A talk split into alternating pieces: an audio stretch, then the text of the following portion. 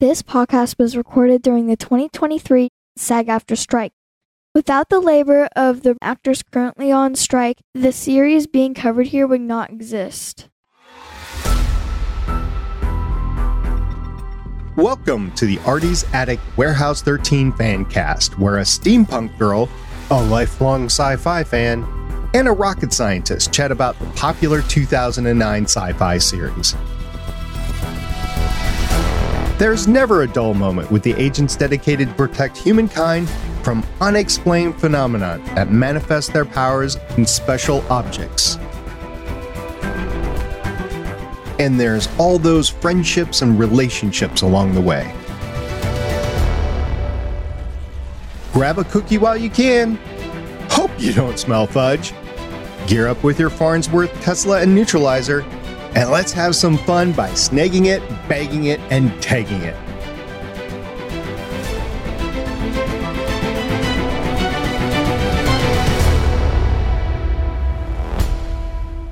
Welcome back to Artie's Attic, a Warehouse 13 fan cast. I'm the Warehouse 13 janitor, currently stuck to sticky string. My name is SP.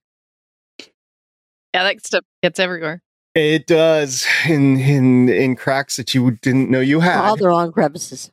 I'm so glad we have a janitor for that. I'll do my best. And introducing lead Artie's Attic agent and historian, who is currently masquerading as a school nurse this week, is Agent Shannon. What's up, guys? Agent Shannon, you have a little bit of a cough, so we're going to try to get through this as fast as we can. A bit. Okay. And the rookie warehouse agent who had finally stopped doing her rain dance this year is Agent Carolyn. Yay! We finally got rain. Yay, after like 5 months without rain. That's just... Yeah, since like May. How did you do that? How do you live with 5 months without rain? Carefully. But Texas does it all the time. I was going to say Texas does it all the time. But Texas doesn't have anything growing there. Well, we don't either in the summer. You think we're like the desert or what? I do. You go a little bit away from where you are, it is desert. Only if you go west. I hate going west, but I have done that before, yeah. But if you go east... I live in the west. You go east, you get a lot of pine trees, but heading towards Louisiana. The west I'm talking about is the El Paso region of Texas. Oh. Yeah, no one wants to live there. No, I don't want to live there. But everyone wants to come through there, but never mind. Anyway, tonight we're going to continue our discussion of Warehouse 13, the show, the episode that premiered 7 years before wireless AirPods existed. Speaking of, hang on just a second, Carolyn. Okay. Yes. This posted on your birthday in 2009, September 8th. September 9th. Oh, is my 9th. Birthday. Whatever. Sorry. Close to it. It's your birthday weekend. Yay. Birthday, yeah, I was going to get there. Premiered on September 7th, 2009. Warehouse 13, Season 1, Episode 10, Breakdown. And the Amazon description is, while the Regents question Artie, played by Saul Rubinek, during a surprise meeting with Mrs. Frederick, played by CCH Pounder, Pete, played by Eddie McClintock, Micah, played by Joanne Kelly, and Claudia, played by Alison Scagliotti, find themselves trapped in the warehouse with energy levels reaching critical mass and Mrs. Frederick getting pretty nasty. Will they be able to save it before Artie's gets back? All right, Shannon, you did not have a chance to recently watch the episode, but I've seen this series so many times. Yeah. I think this is the first time we see Mark Sheppard. Yes! Firefly, right? Yes! Mark Sheppard is the guest star this episode. You guys know anything about Mark Sheppard? Have you seen him in anything before? Firefly? That's the first time I ever saw him. Actually, well, yeah, I saw him in Firefly first because Firefly came out in 2002. Warehouse came out in 2009, but in between, I don't remember ever seeing him in anything other than Battlestar Galactica, right? Mark Sheppard has 63 acting credits since 1992. Listen to these. 5 episodes of the original Walker Independence, 11 episodes of Doom Patrol, 70 episodes of Supernatural, seasons 5 through seasons 12. Yeah, I never got around to watching that one. Well, there's like 20 seasons now. I watched a episode, and it only because it had Joanne Kelly in it. You know, when you're a fangirl, you got to do what you got to do. Mark Sheppard was in 6 episodes of Warehouse 13, ranging from this episode in season 1 all the way to season 5, episode 5. So we get to see Mark throughout the years. Season 5, episode 5. Almost the last, yeah. Yep. The penultimate episode there. 2 episodes of Doctor Who. 2 episodes of Chuck. 3 episodes of Dollhouse. 7 episodes of Battlestar Galactica. Yep. Most of us know him as Romo Lampkin. Yep. 2 episodes of Firefly. He played Badger. Yeah. 1 episode of Shannon's favorite, Charmed. What? The original Charmed, not the second Charmed. I don't remember him, but, you know, that's a long time ago. Yeah, 1 episode. 1 episode of Star Trek Voyager. Where was he in Star Trek Voyager? Oh, I knew you were going to ask me. Maybe that. An alien. So I kept his IMDb thing open, and I'm like, I saw that, but I don't remember him in that. Yeah, I don't. It was 1 episode. He played Lucan in season 6, episode 19, Child's Play. So one of the last episodes of Voyager. Okay, sure. I'll believe you. 20 episodes of Soldier of Fortune. 1 episode of X-Files, and 2 episode of Silk Stockings. Do remember X-Files? Yes. Yeah, yeah. So he's been in a thing or two. A thing or two, but again, the first time I saw him was Firefly, so that's what I think of. Plus, he has the British accent. I just remember Summer. Oh, what was it? No, that's her real name. What was the sister's name? Yeah, Summer Glau. What was her name in the thing? Summer Glau? Yeah, what was her name in Firefly? In Firefly? River Tam. Ooh, I almost lost my credit there. Oh, jeez. Ooh, I almost lost some credit. River. The way she mocked his accent. That's the first time I remember seeing him there. But I think he did a great job here. I loved him as a regent. He was the main regent, right? Yes. Mr. Valda. He is one of the main... I think Kusan is the top dog, which is also a Star Trek actor. Yes. We will see him a little bit later, yes. He was also in Leverage, wasn't he? I thought... Because he was in Leverage when I was watching Leverage. He was in 10 episodes of Leverage from 2008 to 2012. I was going to go through a few extra things. What you want me talking about? Kusan? No. Mark Sheppard. Mark Sheppard was also in an episode of Burn Notice. He's been in a lot of stuff. He did a lot of 1, maybe 2 episodes per series, but he was in a lot, and he's currently in Walker Independence. It's a current show. I don't even know what that is. The summary is Abby Walker's husband is murdered before her eyes. On her quest for revenge, Abby crosses paths with Hoyt Rollins. Abby and Hoyt's journey takes them to Independence, Texas, where they encounter residents running from their own pasts. Oh. Independence, Texas. Is this kind of like what they do? I don't know if there's any. I'm sure there's an Independence, Texas somewhere. But, like, I was never so disappointed as I was when the X-Files movie came out and they showed Dallas. Do you ever see that? No. Oh, my God. You have the Dallas skyline in the background, but then there's desert in between. I'm like, as someone who's never been to Texas, ever. That sounds like most of the Hallmark movies where they say they're like somewhere in Oregon. And I'm like, I don't know where you are in Oregon, but that's not Oregon. California, yeah. No, backlot of Vancouver. Vancouver, yeah. It's filmed in Vancouver. I'm like, I know you're in the Pacific Northwest area because that's the kind of greenery that we have, but that's not Oregon. That's Canada. They have expanded their filming location. So you do have Toronto, and then they do travel throughout the United States to do little filming here and there. But most of it's Vancouver. In the X-Files, they have these children playing, and they're on a swing set in like a trailer park area. You have like the little patch of grass that the swing set's on. And then you see a wide expanse of desert. And then off in the distance, you see the Dallas skyline. I'm like, oh my God. Somebody did not do homework at all.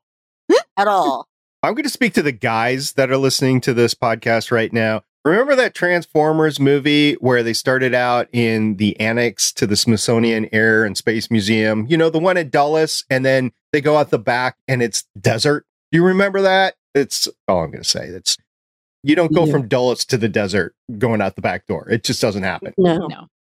It doesn't. No, it doesn't. Dulles does not have like cactus and it doesn't. I saw tumbleweed there sometimes. There's tumbleweed. I have seen tumbleweed. Not in Dallas. Well, no, because there's too much city in Dallas to have tumbleweeds. Plano. But when I was driving through Texas, I did see some tumbleweeds, just not. And what part of Texas were you driving through? The Texas. I was in Plano, Texas, looking out my hotel window, and I saw tumbleweed going past the lot next door. You saw grass that probably had been mowed from the yard next door going down the street. It looked like tumbleweed to me. I've seen tumbleweed before. Was it summer? It was probably brown. I mean, it's okay. It was April or March. It was March. I have a postcard that says the sun has risen and the sun has set, and we ain't out of Texas yet. So that's accurate. Texas. It's driving through Texas. You could drive 8 hours to the west and still be freaking in Texas. Mm-hmm. Why? When you just go 3 hours to the east and be in Shreveport and gamble. It's great. Y'all need to gamble in Texas. That's probably keep that money there. But I could go 45 minutes north and be in Windstar and gamble more. So it's okay. All right. Let's talk about some artifacts here. There was a lot. Yeah. There was a lot of artifacts in this one. Let's start talking about the AutoVac, you know. We're living in the land. I don't know about you guys. I have a robot vacuum. Do you guys have a robot vacuum? I've had one for a few years. Riker would eat it. No, I do not. But I did. That was my first thought was it's the first Roomba vacuum, but it has an attitude. It does. So I did a little history digging. Shannon, you should be proud of me. I found some history here. Lay it on me. Okay. So it is a Kirby robot vacuum, the AutoVac. It's Kirby vacuum, right? Mm-hmm. So Kirby was introduced in the 1920s, really. The first vacuum with the Kirby company in... They go in when they went to door? Yeah. Yes, that was a door-to-door salesman vacuum, yes. Right. So it was the company itself was founded in 1914, and then they had some early vacuums, not a robot vacuum, just some early vacuums. Well, this is a robot vacuum, and most people are familiar with the robot vacuums. They've seen commercials or they have some in their home. So I'm like, okay, when was the first robot vacuum made? Because this episode was out in 2009. Well, in 1996, Electrolux introduced the first robot vacuum cleaner, the Electrolux Tribulite. It worked well, but had frequent problems with colliding with objects and stopping short of walls and other objects, as well as leaving small areas not cleaned. As a result, it failed in the market and was discontinued. In 2001, Dyson built and demonstrated a robot vacuum known as the DC-06. However, due to its high price, it was never released to the market. Electrolux released the Tribulite robot vacuum cleaner. The robot vacuum cleaner launched at a price of $1,800. There were two models, the ZA1 and the ZA2. $1,800. Yeah. Yeah, no. I'd vacuum my own house, thanks. In 2010, the Nitto Robotics XV11 robotic vacuum introduced laser-based mapping, allowing navigation in straight lines rather than the traditional random navigation. If you've ever seen a robot vacuum, they do one of two things. They bump and go, or they do the straight lines thing. I like the straight lines. Just say. Well, an engineer would. Right. And then in 2015, Dyson and iRobot both introduced camera-based mapping. And in 2016, iRobot CEO claimed that 20% of vacuum cleaners sales worldwide were robots. So this happened around the time robot vacuums were on the way. And the AutoVac definitely had a mind of its own. Yeah, I wonder whose vacuum it was that made it so that it had its own... power, because she was just repairing it, which was funny because she's like, scalpel, thank you, nurse. I had a lot of blood here. Yep, which she Claudia. Texas. She's so funny. The snow globe. No, she fixed her pop with the snow globe. She didn't fix the. Right. Oh yeah, she made it cold again. She made it cold again. Yeah, because she drank it and then it was warm and she's like, ugh. And then she, even though Artie told her not to use artifacts, what is the first thing she does? She always takes out a snow globe, shakes it on top of it, and makes her pop frosty again. That won't be the last time we see that artifact. Frosty goodness. Do you think this was sponsored by Coke? Was this a product placement? Kind of looked like it. Did it actually say Coke, or was it just like the colors of Coke? Did it actually say Coke? It said Coke. And it had the koala bears on it. Not koala bears. It had the polar bears on it.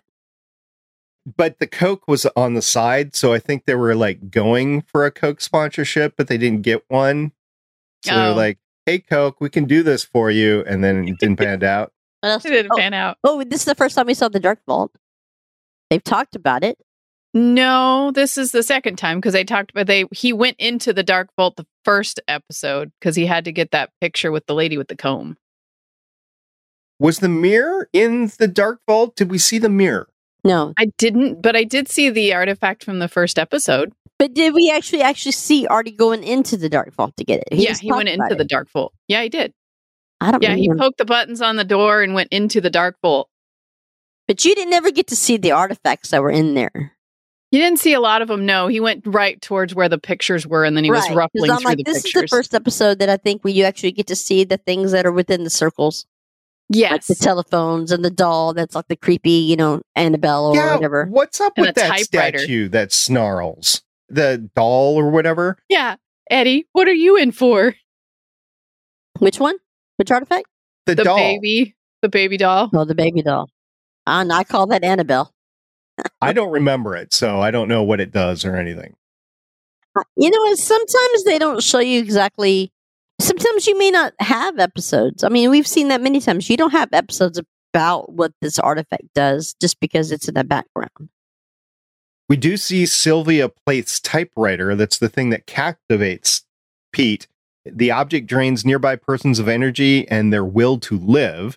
It causes insurmountable despair. And it was based off the poem called Ennui. That's the one he stands in front of, right? Yeah. Yes.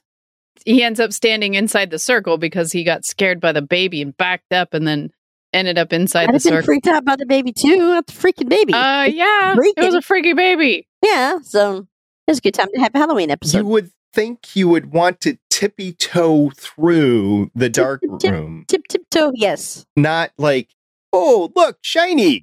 Yeah. So don't do it, squirrel. I did find it funny that in the beginning that it was said, don't look and don't touch. And I was immediately thinking of Pete. Yeah, he's not going to make it through that minefield. He never does.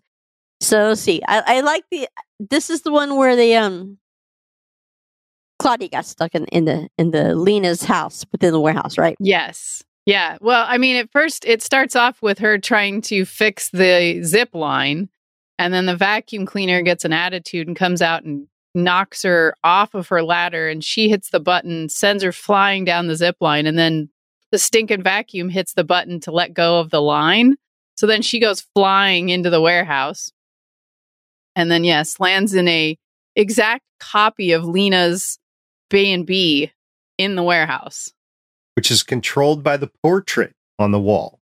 Yes, but they don't know that. They had to. It was so funny because I think Claudia had some of the best lines in this one, too, because they're all sitting inside the house and going, okay, this is an exact copy. So there has to be an artifact in here. So we have to look for something that's different. And then she gets up. She's like, I love that we just had this whole thing. Gold stars all around. Gold stars. Michaela says it all the time. Gold stars. Gold stars. Unfortunately, they have to deface the portrait to escape the house. I know, but Micah looks cute when she's doing it. And she takes a little, letter opener. The letter opener. She's cutting into it, isn't she? Do you like how she knew exactly where the letter opener was? Oh, yeah, I think there's one in this drawer over here. And I was like, how do you know that? Leave it to Micah to figure it out. What are two Secret Service agents going around without knives? You know what's really hilarious is it's happened twice. I have a little Leatherman that I carry in my pocket all the time. And we had an event at OSU, and there was Umpqua Dairy. They needed a plug-in for their little cooler because they were giving away samples of ice cream, and they needed to plug it in. And we're standing right next to him, and he's looking at the thing to plug in, and he needs a Phillips screwdriver. He's like, oh, I didn't bring my... So I pull out my Leatherman that's in my pocket, and I'm like, here, you can borrow this. He's like, you have that in your pocket? I'm like, you don't? Yes, I do. Yes, I do. The only time it's not in my pocket is when I'm flying. Yeah, because that'd be bad. That'd be very bad. Yeah, I would lose it, and that would be very sad. I've had it for over 20 years. Same one? Yep. I got it when... It's so funny. I don't know if you had G.I. Joe's. They were a sporting goods store. I don't know if you had those. No. G.I. Joe's... It was literally called G.I. Joe's Sporting Goods Stores. We had it here, and it was going out of business. So it was like a $200 Leatherman, so like a little pocket one, that I got for like, I think $60 or something like that. Nice. It was a steal. It was a privately owned retail chain for sporting goods, ready-to-wear clothing, and auto parts. And auto parts? Auto parts? It did. It had auto parts. It did. It was sad. All around Pacific Northwest store, huh? I didn't know it was just Pacific Northwest. That's kind of funny. It was called G.I. Joe's. It was, yeah. Mm-hmm. Founded in 1952, the company had as many as 31 stores located in the Pacific Northwest. It was based in Wilsonville. And in 2007, the company changed its name to Joe's. In 2009, it filed for bankruptcy and was liquidated. Yeah, well, there you go. That's how long I've had it. So long, Joe. Right? But it was funny how in this house, Pete thought that if he just ran faster, he could get through that door and get out of the house. Just ran faster. It's hilarious how the three of them get stuck in it, and they figure it out. And he's like looking down the hallway, and he's wondering if he can, if I look real quick, will I see myself? Or yeah. Have you ever been to one of those escape rooms? I suck at it. Yes, I've been in two of them. Right. You do just strange, weird crap when you're in the escape room. So I don't blame Pete at all for this. I went to one last September for my birthday. But it was the Jack the Ripper. And my sister, who I think is very tenacious, really good. I tell her all the time she should be a detective. Her and I went, and we didn't make it. It took us 45 minutes to make it out of the first room. There was just so many detective clues about all the murders and stuff that happened. It was embarrassing. We finally got where we needed to be, and there was like 6 minutes left. I'm like, yeah, we made it. We didn't die. It was okay. What does Jack the Ripper and Kermit the Frog have in common? Oh, no. What? I don't know. They both have the same middle name. Oh, jeez. Oh, jeez. Okay. I like that one. I like it. He'll be here all week. Thank you. You know what a knife would have been good for? A defense against the Baylor dodgeball. Instead of catching it, you just poke it, right? Yeah. That thing was brutal. Wouldn't a knife be good for the guri? Well, you could have cut it, but he tried to cut it and couldn't. So he had to freeze it in order to make it.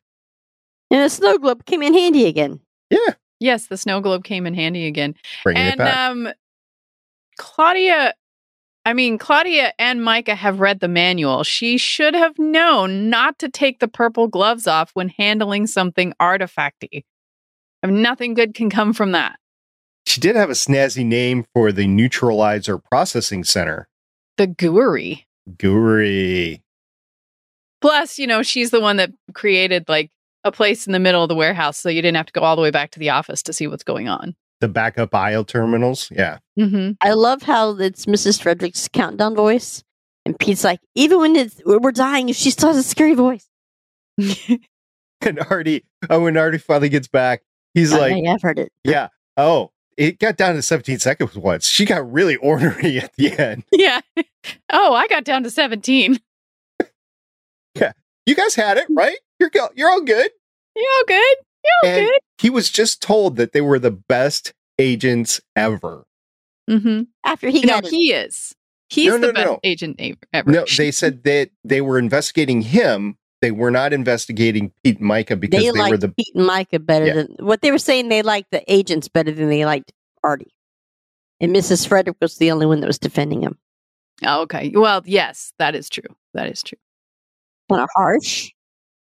Yeah. I did like the, going back to the Lena's warehouse though, when Pete tried to jump out the window to escape the house and came right back in the other window. Into it. That's my favorite line that she does with Claudia. Would you say 8.5? 8.5? Yes. She's like, I give it a good solid 8.5. Next time you have to stick the landing.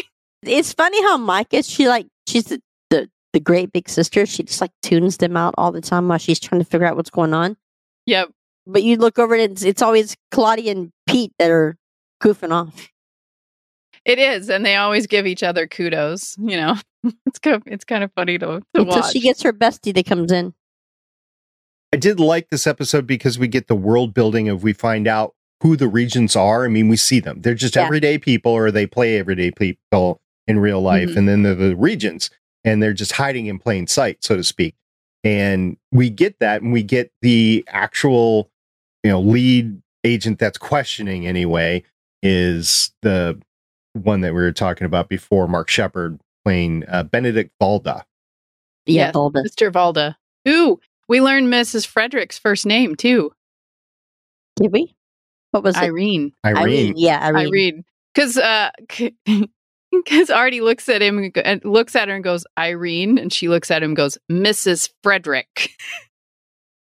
And he's like, okay, that's the way it is. But she was called Irene before that by the Regents. Yes. But he didn't pick up on it until a little later, and he's like, Irene? Yeah, that's not for the lower schmucks to call her by. Artie picks up on it really quick. These regents are scared. They don't know what to do. And he's like, look, you either fire me, or you kill me, or you let me do my job. Right. One of those three. I don't have time for this. And then he kind of leaves, and he's like, oh, I kind of blew it. I kind of screwed that one up. Better in my head. But Mrs. Frederick came out after she eats her pie, right? She orders 2 pieces of pie. There was a lot of food in this one, actually. No cookies? No cookies, but there was donuts. Oh, almost better.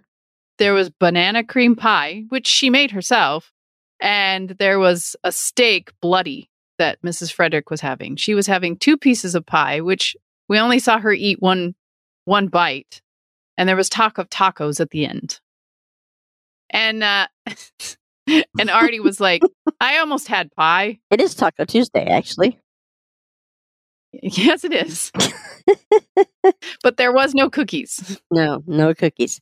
So this is setting up the broader universe within the warehouse with the Regents. It's setting up the fact that you still have McPherson out there that is the chief nemesis that everybody's going after. It sets up Claudia, Pete, and Micah as very competent and able to deal with very adverse situations. You see a little bit more of the warehouse, how it's able to keep everything settled down because the gooery is pumping the purple crap throughout the entire warehouse.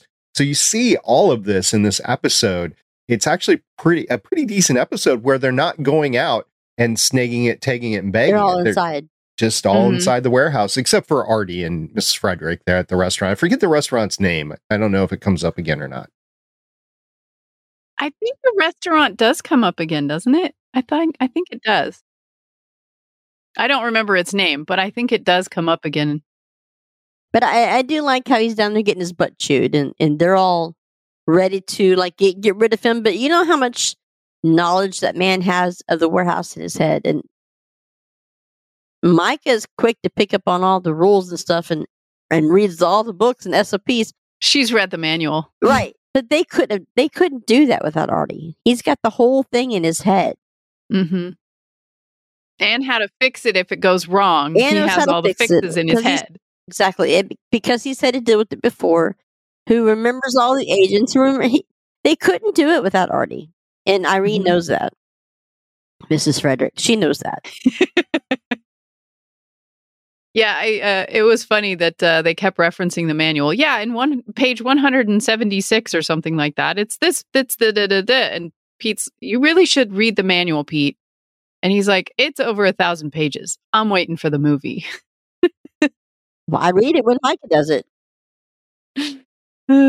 Definitely making the movie. I think this episode was a good episode. I think it was well put together. I think it drove the story forward, and it was directed by somebody who's actually pretty well known as a director and has been directing for a while, Eric Lanneville. He's got 99 directing credits. Didn't get to the 100. 99 directing credits starting in 1986, including 20 episodes of St. Elsewhere, 6 episodes of Doogie Howser, MD.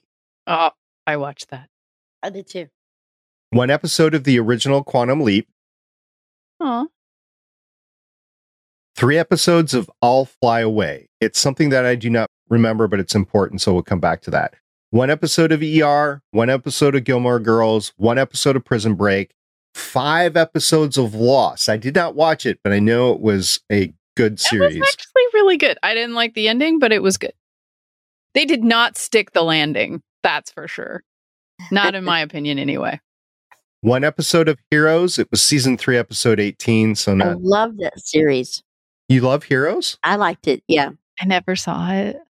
Did you watch the next series, The Heroes Reborn? No. Okay. Did you? No, I didn't. I watched. It was the series that I drove into the ground. I watched all 5 seasons of it, and that was the series that I made up the rule that on linear TV, I would not watch a series unless it had 3 successful seasons to watch. But you like Firefly. Yes, but I would have. It's what I did. I went back and watched Firefly. I never saw Firefly when it was online. I watched it because of the podcast that Sean did when he was first doing a podcast. Mm. But he didn't do a podcast over Firefly. No, but they did it. Well, I mean, it was a general sci-fi podcast at that time. So.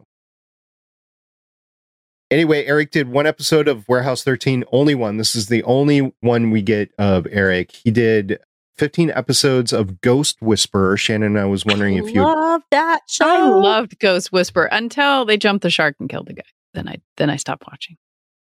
Until they what? Her husband? Oh, yeah. He was leaving the series. Well, yeah, but then I stopped watching because then they brought him back, but he was in a different body, and I was like... Yeah, you lost it. Bad writing. Yeah. Yeah. Then it was just... And I didn't watch any more of it. Oh, she's so cute. Him. She is. She was, yes. Mm. Okay, I wasn't thinking that way, but go ahead. It's the time.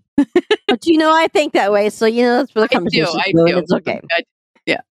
It's fine. So Eric also did 2 episodes of Grey's Anatomy, 1 episode of DC's Legends of Tomorrow. It was season 2, episode 10, Legion of Doom, which was actually a pretty cool episode. And then 3 episodes of Agents of S.H.I.E.L.D. So I have watched stuff that you've watched him a couple of times and podcasted on stuff that Eric has done before with those last 2. Now, the reason why I brought up that series All Fly Away before is he in 1992 won a primetime Emmy for the All Fly Away episode All God's Children, season 1, episode 5. So he's a primetime Emmy winner. Well, that's cool. Still haven't heard of the show. Didn't see that show, but that's cool. If you go back and take a look at the show, you'll understand, you'll remember that it was promoted back in the early 90s. Maybe, I don't know. I don't know what your memory's like from back then. Just the name alone reminds me of Touched by an Angel. Oh, I like that series. Not quite. It was a mixed family, basically. Mm. Was 1 season, I think. I can't remember how many episodes, but it was critically acclaimed. And he won a Primetime Emmy Award for it, which is important. He is a Primetime Emmy Award winning director that Warehouse 13 got in its first season. He's episode 10. That's pretty good. Yeah. It was a really good. I mean, I liked how Pete and Micah were going through the warehouse to try to find Claudia because they were following the zip line. And there's this dodgeball that's bouncing and it hit Pete. and then multiplied. And they're like, did that thing just have babies? So then they like, it seems to hit us when we don't look at it. So then they walk over to see what it does. And it's been there since, I don't remember the year. 1972. It was acquired after the bludgeoning deaths of five Baylor cadets in 1972. Yeah. So it multiplies every time you get hit. What a way to die. So that, I know, right? So then they are like, okay, well, I know there's a place where we can spray it with purple goo. So they run to this spot, getting hit the whole time. And then it cracks me up when they're staring at the ball, trying not to take their eyes off of it, but they're reading other artifacts to see if there's something else that they can find. And I found, let's see, they said there was one that you could read, breathe underwater. There was a hear underwater. There was a shell that you could hear underwater or breathe underwater. It was breathe underwater. It was breathe underwater. And it was an Easter Island conch discovered in 1948 by Captain H. Buchanan. Well, look at you pausing the thing and just... That's exactly what I did. I paused the thing and I typed it in. You cheated. Then there was another one where you could hear colors. Yep. Or grow fingernails fast, which I don't know why you would want that. Clark Gable's nail grooming kit. I guess he liked his nails. I guess. I don't know, but I wouldn't want my nails to grow fast. Thanks. Although it could pop the balls. It's true. There was another one where you could release locusts, which that would not be good. Do not blow the whistle. Damage to nearby farms will be catastrophic. Is that what it said? Yes, that's what it said. That's hilarious. That's funny. It was picked up in Germany in 1923. Look at you and pausing the thing. I didn't pause mine. But then Pete was like, I have an idea. What's the point of dodgeball? You have to catch the ball. Then he gets buried by all the balls. But he catches the ball after he tells Micah to look away so she can get pummeled and he can catch one of them. And then she looks over and he's just buried in dodgeballs. Yeah. And then all of a sudden his hand comes up. Aha! He's got with the one ball. Take that, Ralph Brunsky. There you go. Who smells like tuna fish now? I don't know who has the best lines. Is it her? Is it Claudia or Pete?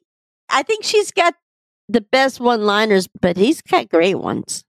Yeah. Well, when they finish and, he's finally got the ball, he's like, all right, I'm done with this. I'm going to climb the ladder and we're going to find out where Claudia went.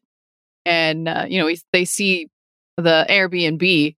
He's like, you need to go over this place to see it because there's a big Claudia-sized hole in the roof. Because Mommy Roadrunner. No, not Roadrunner, but Wile E. Coyote. I know. All I could think of was like Wile E. Coyote. Well, talking about the one-liners, it was written by a pair of writers. The first writer is, get this, I'm not making this up. His name is Michael P. Fox. Not Michael J. Fox. Yeah, Michael P. Fox. He has 8 writing credits going back to 2003. Michael Phillips, including 1 episode of According to Jim, and then 7 episodes of Warehouse 13, starting with this one and going all the way through the second season, season 2, episode 11, Buried. And then it was co-written by Ian Stokes, who has 5 writing credits since 2009, including 13 episodes of Warehouse 13 and 7 episodes of Teen Wolf, 2 episodes of Iron Fist, 2 episodes of Luke Cage, and 2 episodes of the new One Piece.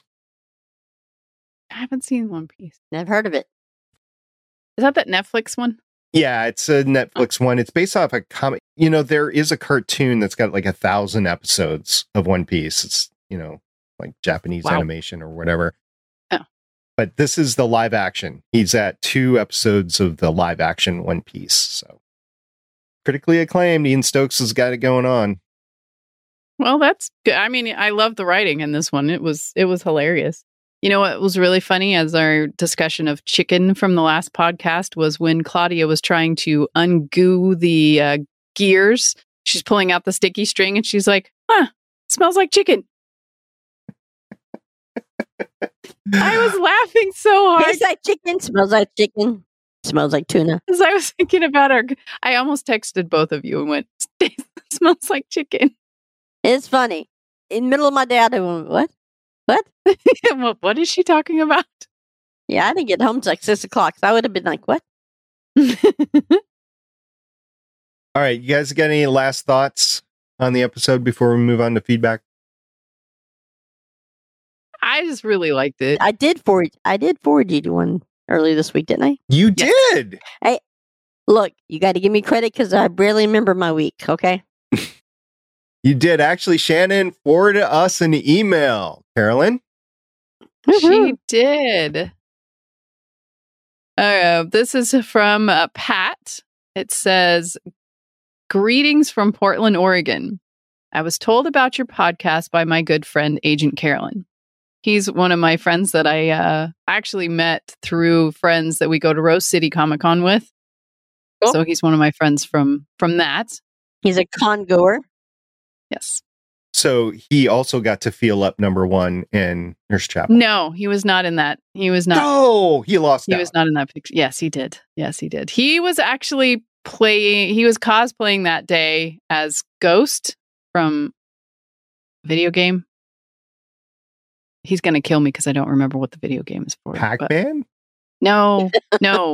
Like a military character from like Halo or one of the video games. Yeah. Probably. That'd be a great costume though, as one of the ghosts from Pac-Man.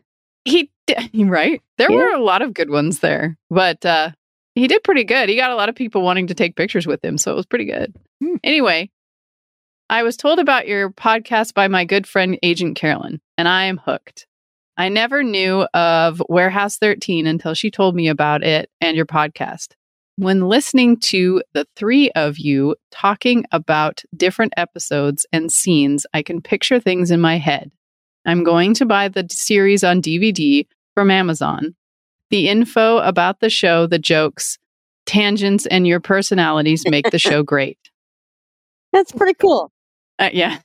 "I have heard you talk about the Farnsworth. I am a ham radio operator." Ooh. "The Farnsworth is a two-part reference from ham radio. Part one, Farnsworth, was a ham who came up with an easy way to learn Morse code. Part two, the sound it makes is that of an old spark gap transmitter. It would make a buzz sound, not tones like modern radios do when doing Morse code. Keep up the great work. You three are great together. Thank you, Agent Carolyn, for letting me know about your podcast. Field Agent Ghost." That's pretty cool. Ghost is from Modern Warfare, by the way. That's the Thank game. You. I'm sorry, Patrick. I forgot. But you do it looked really good. So he had a lot of people that would take pictures and stuff with him. So that's two people so far this season that we've got hooked on Warehouse 13. Actually, he got the rest of his staff at his ham radio shop to listen to it too. So I think that's like 3 or 4 more people. That's pretty cool. Because earlier in the season, we had a guy that said that he's going to buy all the seasons because of listening to us. So yeah, and we had more interaction from Dave too on the app formerly known as Twitter. On the X. Yeah, I think it was Dave, wasn't it? I think Dave was the one that was doing a lot of on tweets. I think they're still called tweets. I mean, you call them posts, but just call them tweets. Everyone knows that. Instead of trying to figure out what we're going to say, I'm not going to use X. Everyone knows what Twitter is. And Mike and Dave are really good at sending. Mike's really good at reposting our podcast. I did put in the order for the original Karen t-shirt. I have not heard back from the artist on that. Isn't that funny? Yeah. That was hilarious. With Jake? Well, the artist is not Jake. Oh, really? The artist would be his wife. Husband, Sean. Yeah. He said Jake's wife does it. Okay. I put in the order with both of them. And I still haven't seen anything. So I'm just saying. Okay. Put in the order. But yeah, that's our feedback. Thanks, Patrick, for sending that in to us. And I'm glad you're enjoying the show and glad you're telling others about it. And I think new fan. A lot of my con family actually has best started to listen to it too. So that's pretty cool. I mean, first of all, they're listening to you, and that's cool for your first, podcast that you're doing. Yeah. But also all the people that we're introducing to a series that's been long gone, right? Mm-hmm. It's been over what? Almost a decade? 14 years. Since it left the air? Yeah. Well, it was 5 seasons, right? So it left the air in 20. It left when Defiance started. Yeah. Yes. Yep. 14. Yeah, pretty much.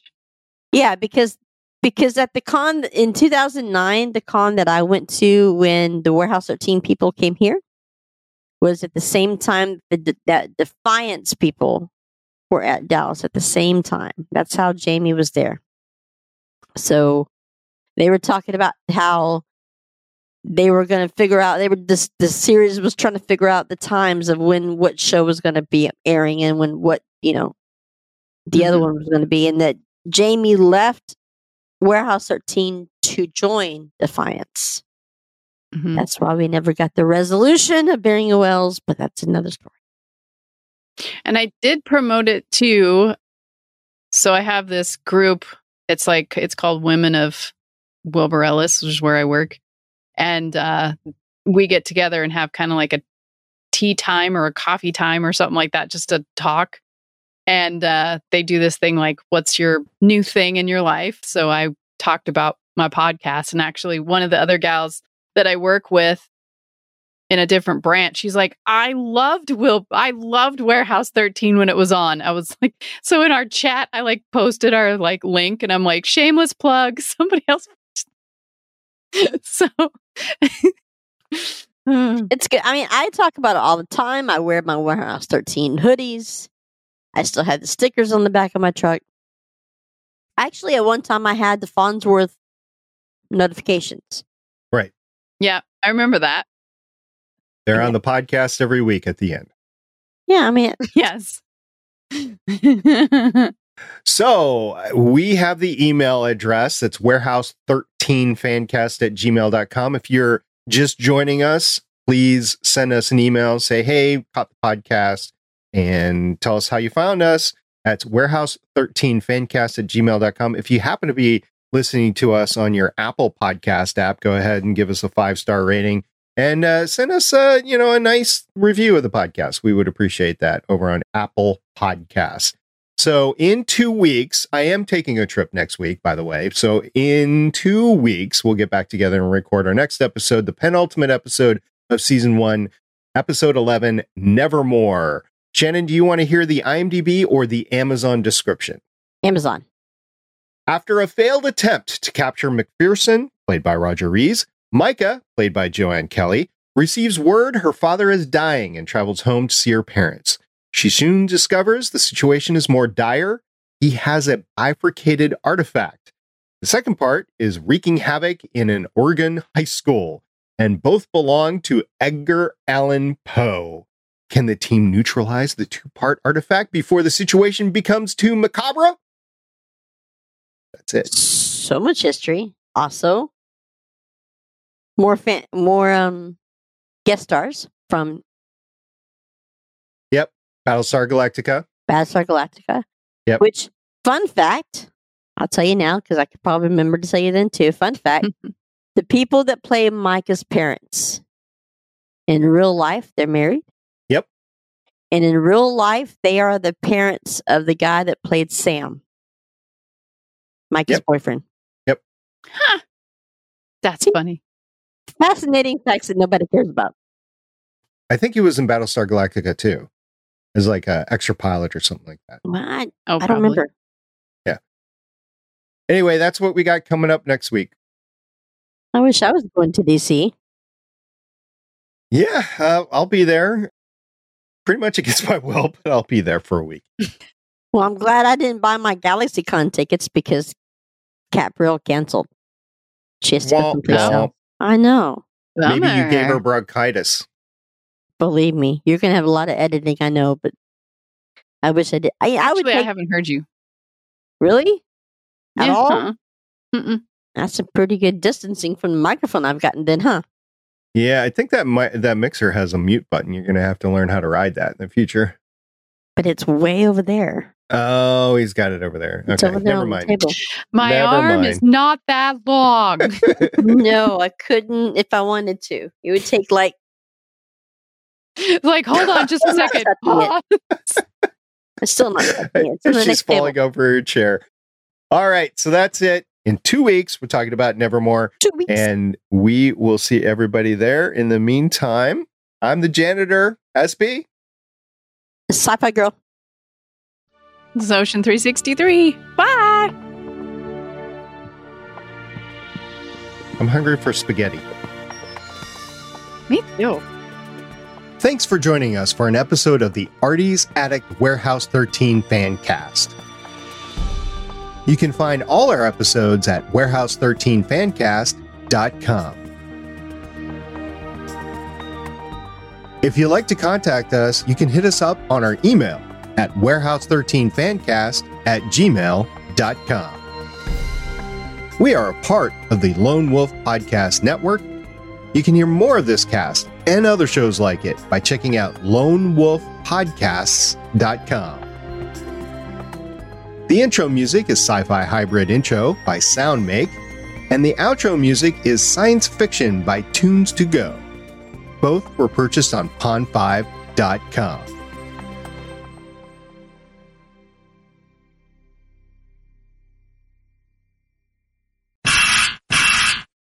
So the A word says it's going to rain tomorrow night, but I'm looking at weather.com and it's saying, screw you, A word. It is not going to rain tomorrow. That's what my weather app says. Screw you. It says rain. You know what? I will take the coughing in the chest all week long if I could just not have my head hurt. I'm sorry. My head hurt yesterday because of the weather changed. We had like 80-degree weather on Friday and Saturday. I know, it was 84 here today. And then Sunday, it started cooling off, and Monday it was 60, cloudy, and rainy. My head was like, no. And that's how migraines are born. I don't get migraines as much as it just is there's so much pressure. I say this all the time. As much as they dug around in my head and as much money as they cost me, you would think that I'd come out not having migraines. I mean... Yeah, rude. Why couldn't they fix that? 273,000? No. Let's let her keep having migraines. Why would we fix that? Then we can't get any more out of you. See, I think that's easily fixed. You just stop living with Sean. Then your migraines go away. See? I know the cause. Actually, it's probably actually. That's it. I did forward you to one early this week, didn't I? You did! Yes. Look, you got to give me credit because I barely remember my week, okay? You did. Actually, Shannon forwarded us an email. Carolyn? Woo-hoo. She did. Go ahead and read it. I got to get there. Hold on. You don't have this ready? You don't have this on the tip of your fingers? Did. Well, I only have one monitor. Your podcast preparation is poor. I have one monitor. Well, you know what? I only have one monitor, so... Get another one. Bring it up on your phone.